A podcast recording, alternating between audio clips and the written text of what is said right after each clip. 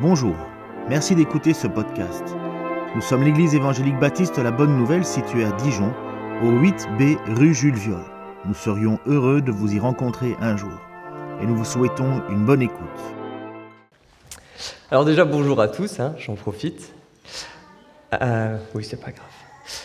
Alors, pour commencer, chacun de nous a un super pouvoir. Tout le monde dans cette salle. Laissez-moi vous conter une histoire qui prouve que nous avons tous un super pouvoir.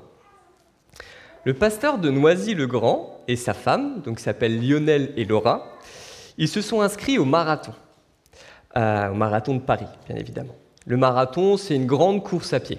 Est-ce que quelqu'un peut me dire combien de kilomètres exacts c'est un marathon?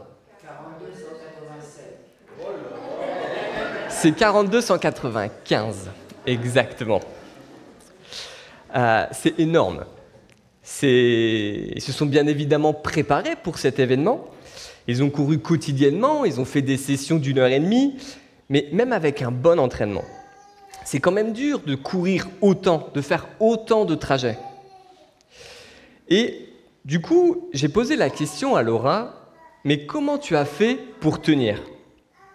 Elle m'a répondu, c'était très dur. Plein de fois, j'ai voulu abandonner.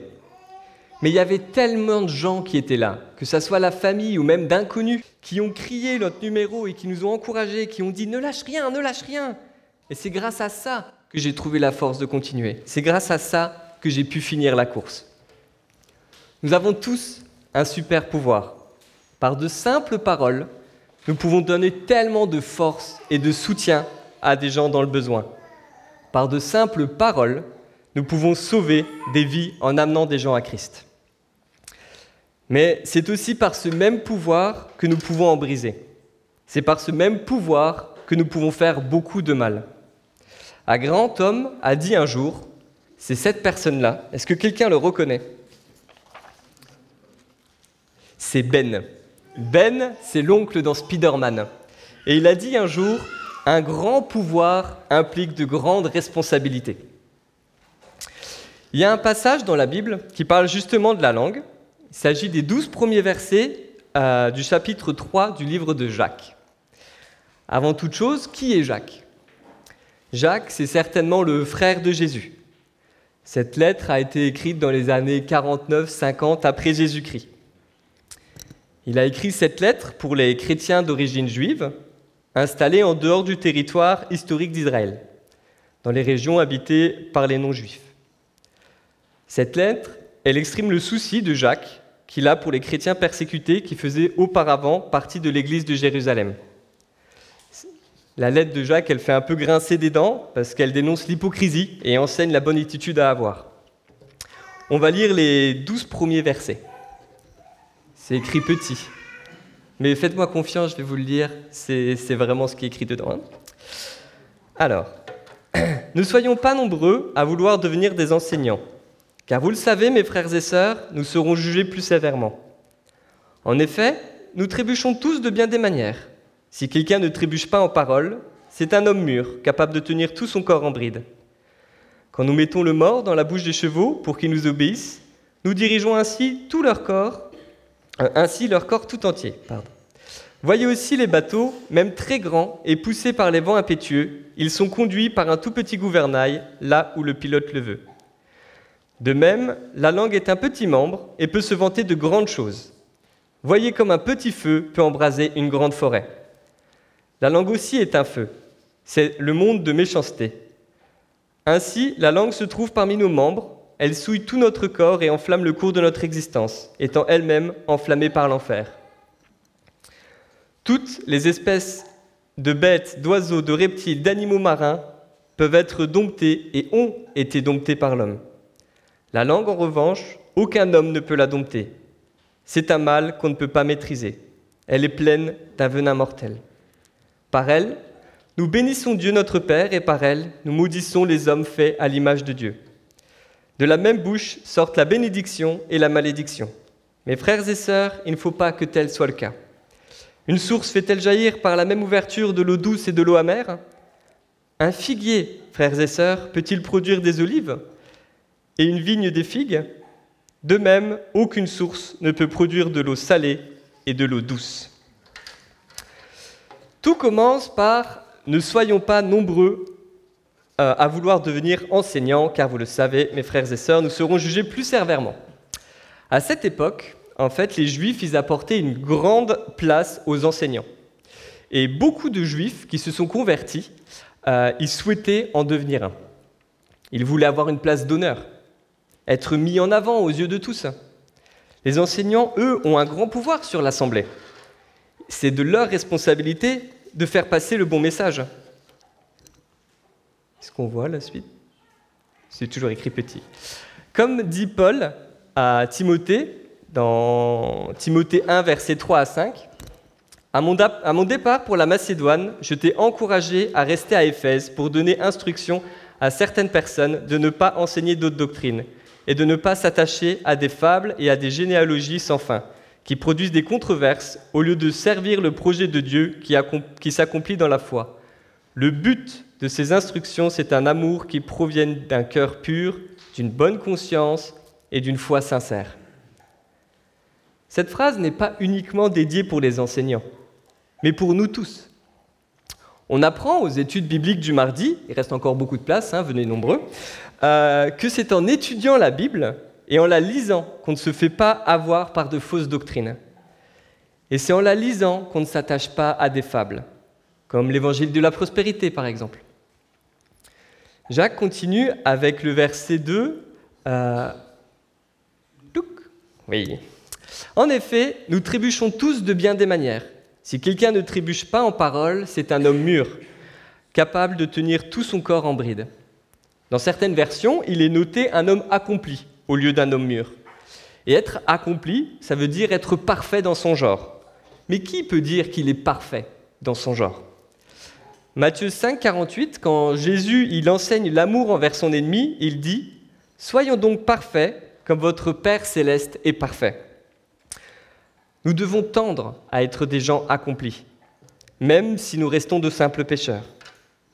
Mais il est aussi indiqué la maîtrise de la langue permet de tenir tout le corps en bride. Il y en a certains qui ont trouvé une solution pour tenir tout le corps en bride. Est-ce que vous savez qui c'est? Non Les moines trappistes. Les moines trappistes, en fait, ils ont fait le vœu de silence. Les rédacteurs euh, des règles monastiques, ils voient dans le silence le seul moyen efficace de s'affranchir des péchés de la langue. Le problème, les amis, c'est pas de se taire, c'est de bien réfléchir à ce qu'on dit. Nos paroles sont le reflet de nos cœurs, c'est pas moi qui le dis, c'est Jésus qui le dit lui-même dans Matthieu 15, versets 18 à 19. Mais ce qui sort de la bouche vient du cœur, et c'est ce qui rend l'homme impur. En effet, c'est du cœur que viennent les mauvaises pensées, les meurtres, les adultères, l'immoralité sexuelle, les vols, les faux témoignages et les calomnies. J'ai moi-même déjà fait du mal à des personnes en disant des choses que j'aurais jamais dû dire, mais j'ai des fois fait du mal à des gens en ne disant pas des choses que j'aurais dû dire. La preuve que le silence n'est pas la solution à tout.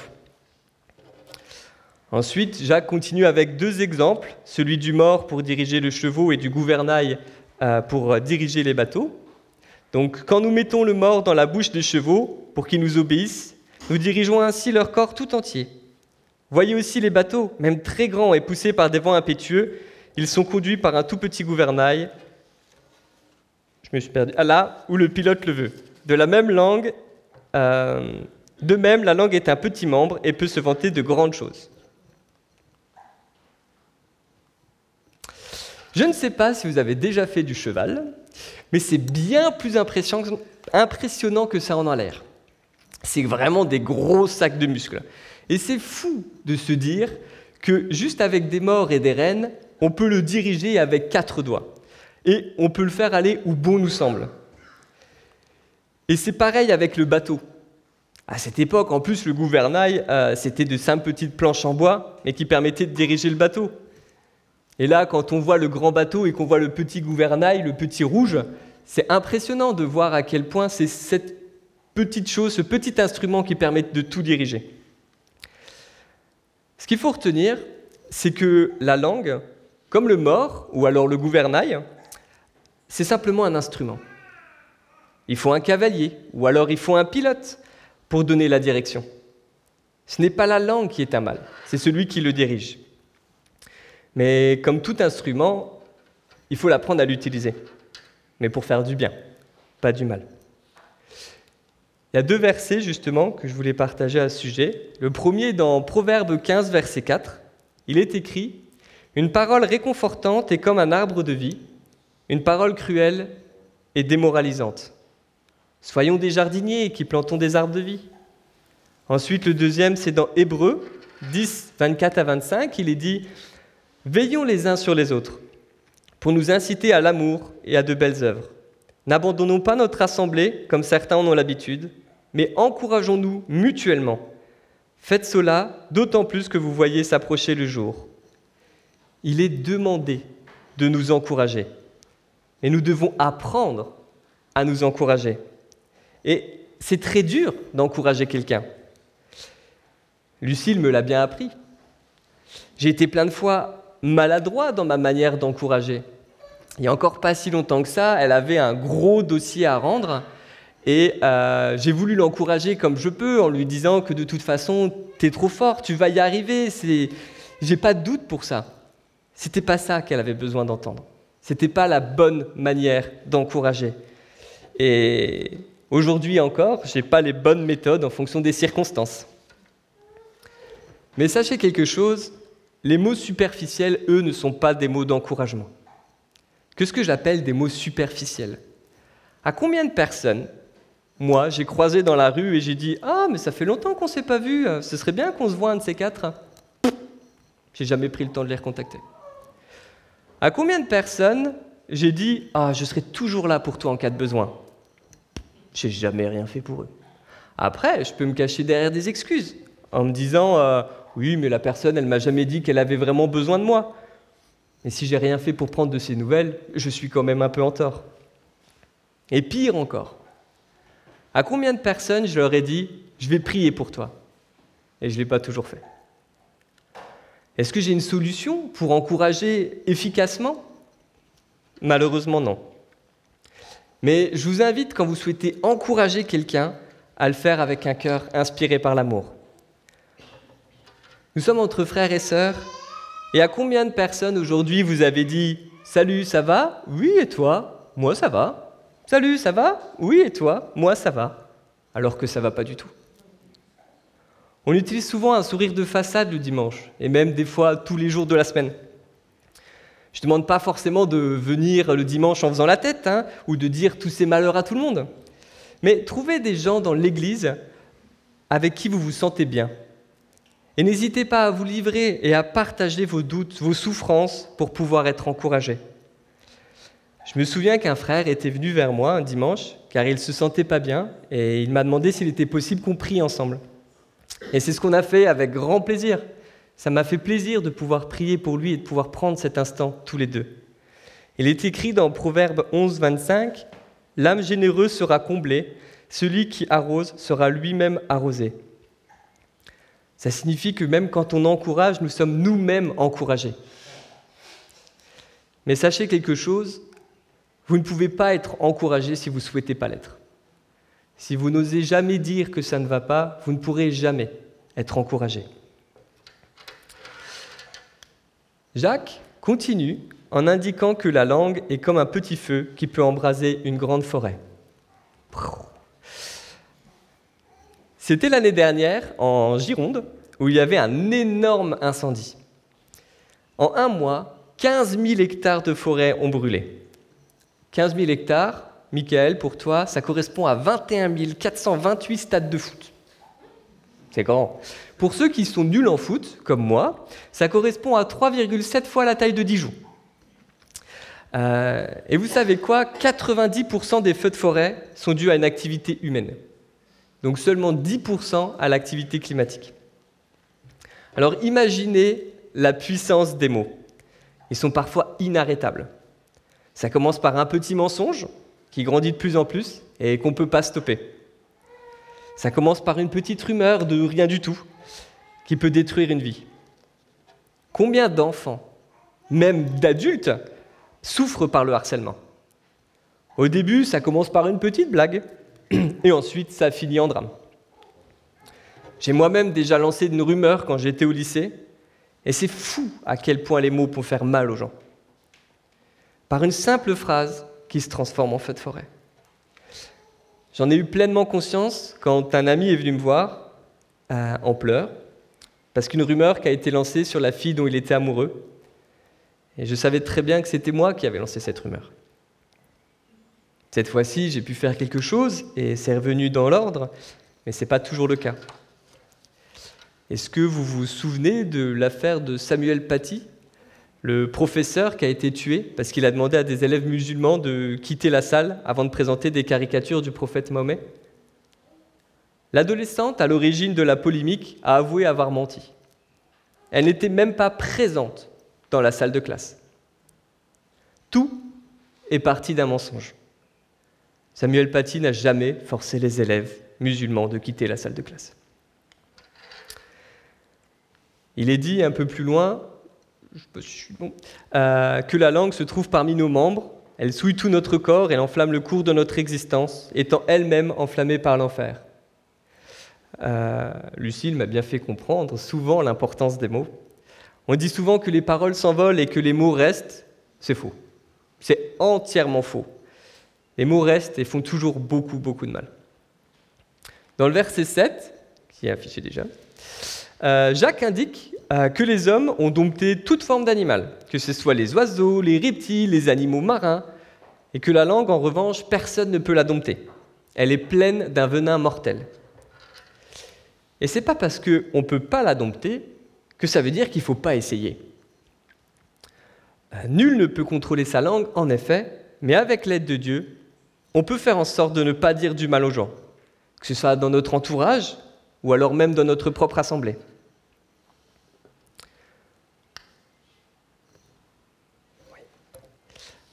À la fin, Jacques, il dit, par elle, nous bénissons Dieu notre Père, euh, et par elle, nous maudissons les hommes faits à l'image de Dieu.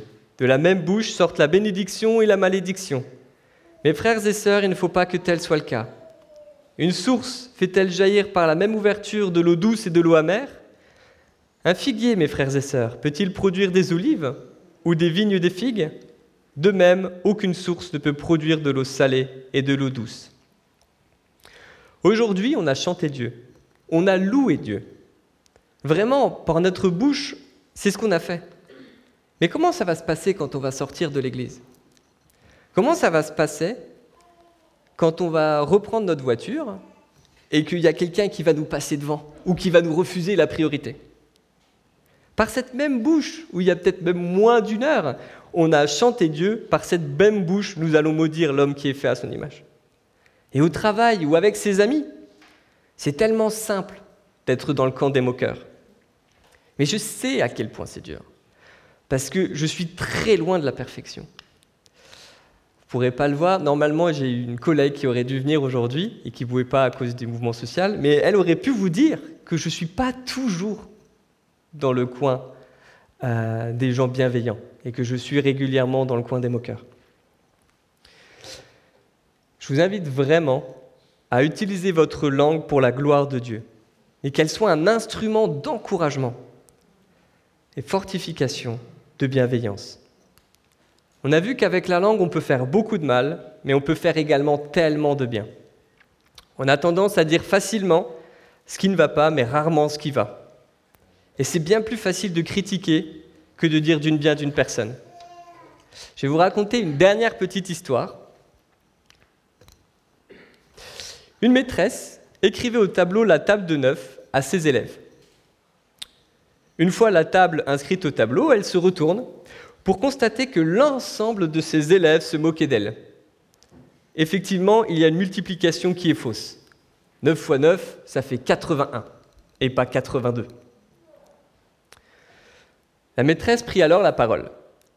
Cette faute, je l'ai faite exprès pour vous apprendre quelque chose aujourd'hui. Dans la vie, on pointera toujours du doigt vos erreurs. Vous aurez pu voir que j'avais écrit parfaitement les neuf autres multiplications. Aucun d'entre nous ne l'a valorisé. Ce qui se passe trop souvent dans la vie d'ailleurs. On pointe du doigt vos erreurs, on se moque de vous, on oublie bien souvent que vous avez réussi d'autres choses.